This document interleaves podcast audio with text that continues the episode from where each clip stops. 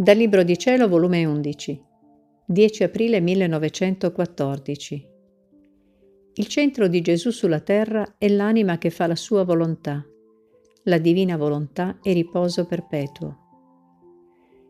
Questa mattina il mio sempre amabile Gesù è venuto crocifisso e mi partecipava alle sue pene e mi ha tirato a sé tanto nel mare della sua passione che quasi passo per passo la seguivo, ma chi può dire tutto ciò che comprendevo?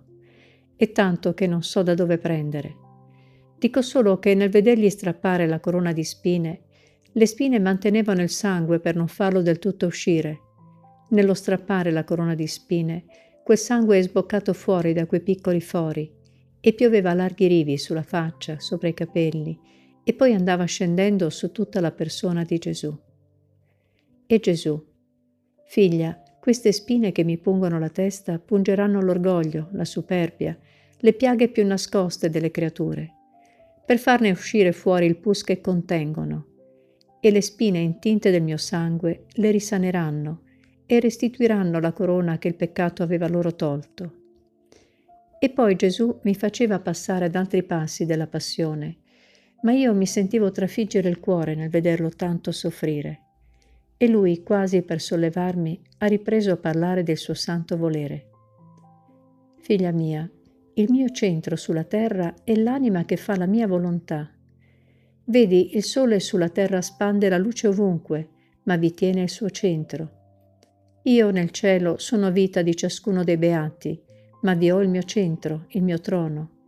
Così in terra mi trovo dappertutto, ma il mio centro, il luogo dove rigo il mio trono per regnare, i miei carismi, le mie compiacenze, i miei trionfi e il mio stesso cuore palpitante, tutto me stesso, si trova come in proprio centro nell'anima che fa la mia santissima volontà.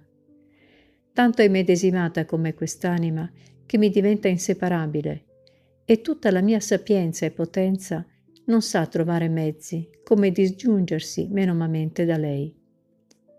Poi ha soggiunto, l'amore ha le sue ansie, i desideri, gli ardori, le sue irrequietezze, la mia volontà è riposo perpetuo. E sai perché? Perché l'amore contiene il principio, il mezzo e la fine dell'opera.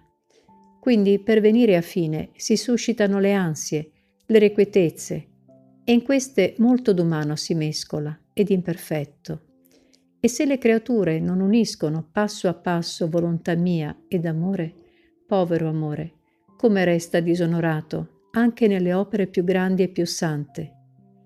Invece la mia volontà opera in un atto semplice, dando l'anima tutta l'attitudine dell'opera alla mia volontà, e mentre la mia volontà opera, le riposa. Quindi, non operando l'anima, ma la mia volontà in lei, non ci sono ansie, né irrequietezze, e le anime sono scevre da qualunque imperfezione.